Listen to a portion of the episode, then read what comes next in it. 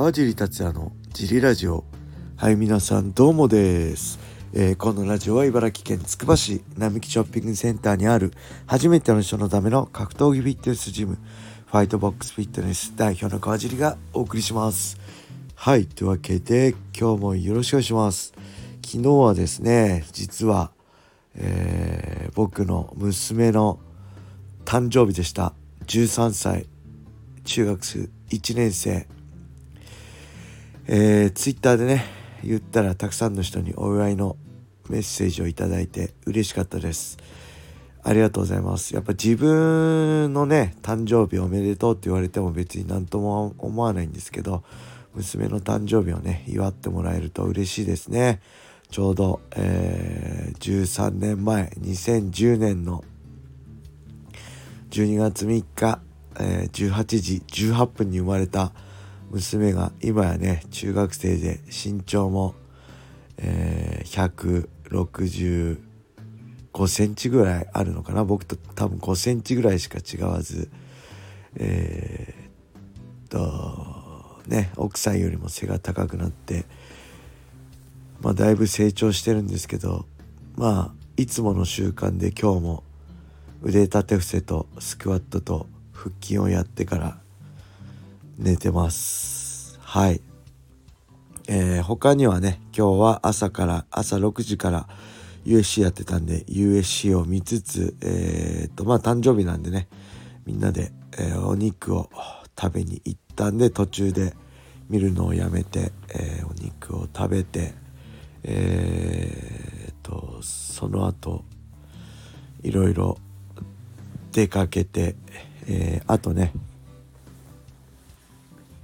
うん。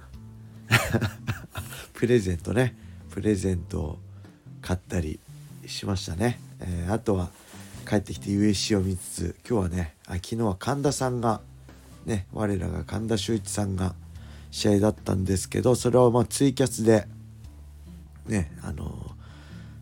買ってペーパービュー買ってみたんですけど残念ながら、えー、ね、相手はロードトゥ USC2 年連続参戦した強,、ね、強敵強豪の野瀬選手にちょっとねいいところなく負けてしまいました。まあ強かったですね。野瀬選手さすがにこう世界をね舞台に戦ってきただけあってちょっと実力の差を感じました。はい。そしてその次の試合もね僕とすごくゆかりのあるファイターねパラエストラ松戸の小山義弘選手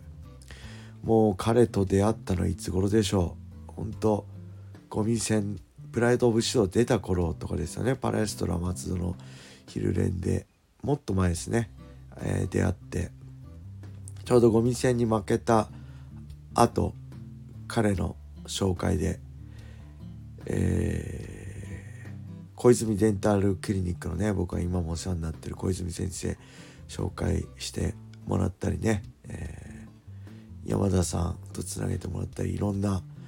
えー、思い出があるんですけどまあなんといってもこれツイッターでも言ったんですけど2011年ね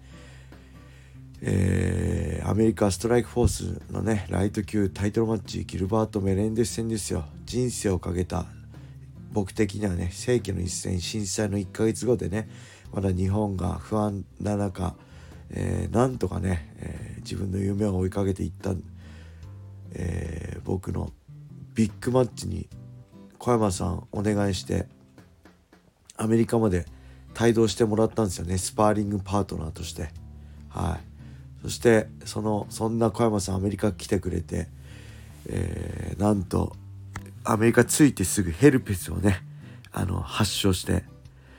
なんと部屋にこもりっきりで全くスパーリングパートナーにならなかったっていうね。思い出もありつついろんな思い出もあるんですけどまあそんな小山さんももう今や42歳ですか僕の3つ下ですから。42歳だけど現役を続け3連勝かな。昨日もしっかり判定で勝ってましたね。小山さんらしい戦い方でしっかり勝ってて。いやすごいなと思いました。僕は41でも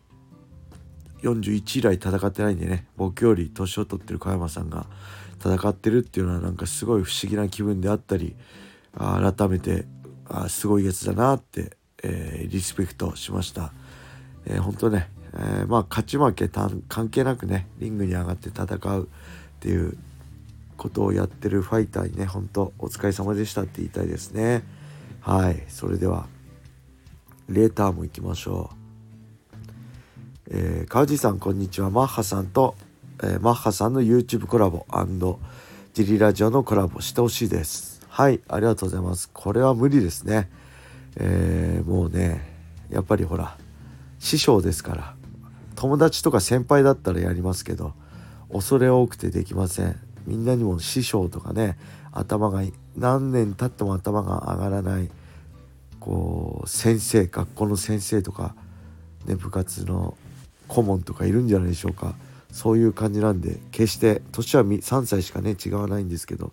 僕にとっては大きな存在なんでね恐れ多くてもうそんなことできません。すいません。えー、それではねもう一個いきましょう。川地さんこんにちは。以前お話しされていた川地さんを知ったきっかけについてお話しさせてください。川地さんは世界でも戦っていた選手なのでもちろん以前から知っていました。でもこのあでもファンになって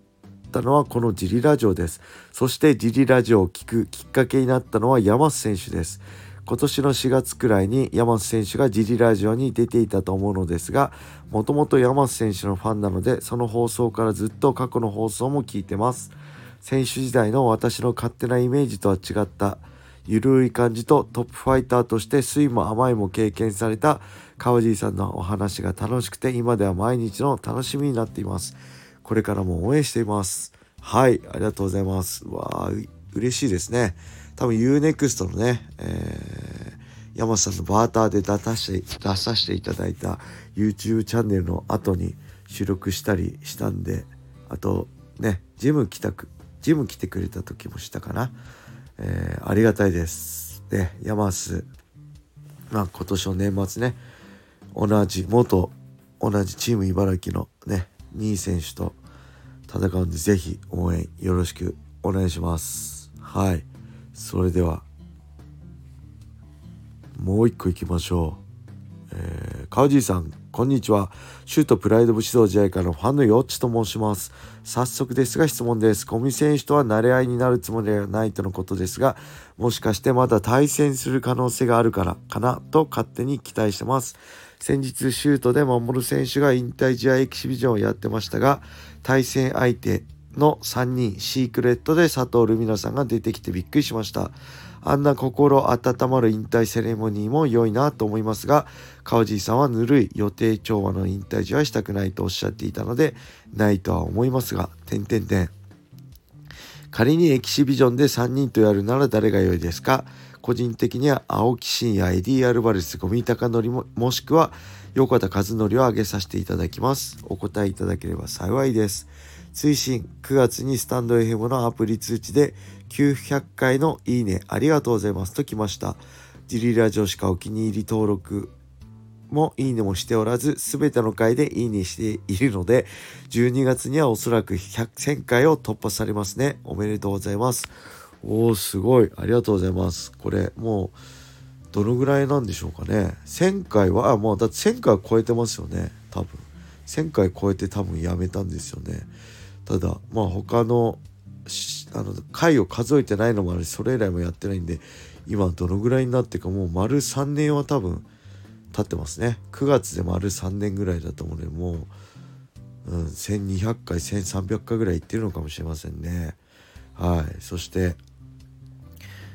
うん戦う可能性はどうなんでしょうね。まあお互いの引退試合としてっていうのだったら、まあ、ありかもしれませんね。まあ、もちろん準備期間は必要ですけど、はい、もし僕が戦うとしたらまあそれぐらいしかないのかなっていう気はします。それ以外に戦う意味が見いだせないっていうかね。うんあのそれはありますね、うん、ただ引退セレモニーはまあ他の人を見て僕も感動することありますけど僕はなんかくすぐったくなっちゃうんでまあねあのヨッチさんが言う通りないと思いますね。で引退エキシビジョンもし仮にやるとしたら誰ですかね。うーん。まあぬるいんでいいんだと、まあ、エディ・アルバレス読むのは金かかりますからね。まあ青木真也五味隆則。あと誰だろう。横田和則さん？誰でしょうね。まあ個人的にはねまあみんな知らないけど、まあ、T ブラッドの岩瀬さんなんかとねガチンコエキシビジョンマッチなんかしたら面白いかもしれないですよね。もう1998年一緒にほぼ同時期格闘技を始めてね25年間やってきてるわけですから一緒に。あのまあ今はね一緒にやってないですけどずっと関係続いてるわけですからまあ岩瀬さんとかだったらまあ面白いのかなと思うけどファンにとってはね全くそれ響かないからねファンのことを思うとやっぱり青木とかねゴミとかがいいと思うんだけど、まあ、基本的に僕の引退試合で青木ゴミがあのエキシビジョンにねあの協力してくれるとは思わないんであのその辺も含めて、まあ、実現は低いと思いますね。はい。ありがとうございました。そんな感じで皆さんのねこうやってレターがあるから毎日続けていけます。助かってます。またこれからもよろしくお願いします、えー、それでは皆様良い一日を。またね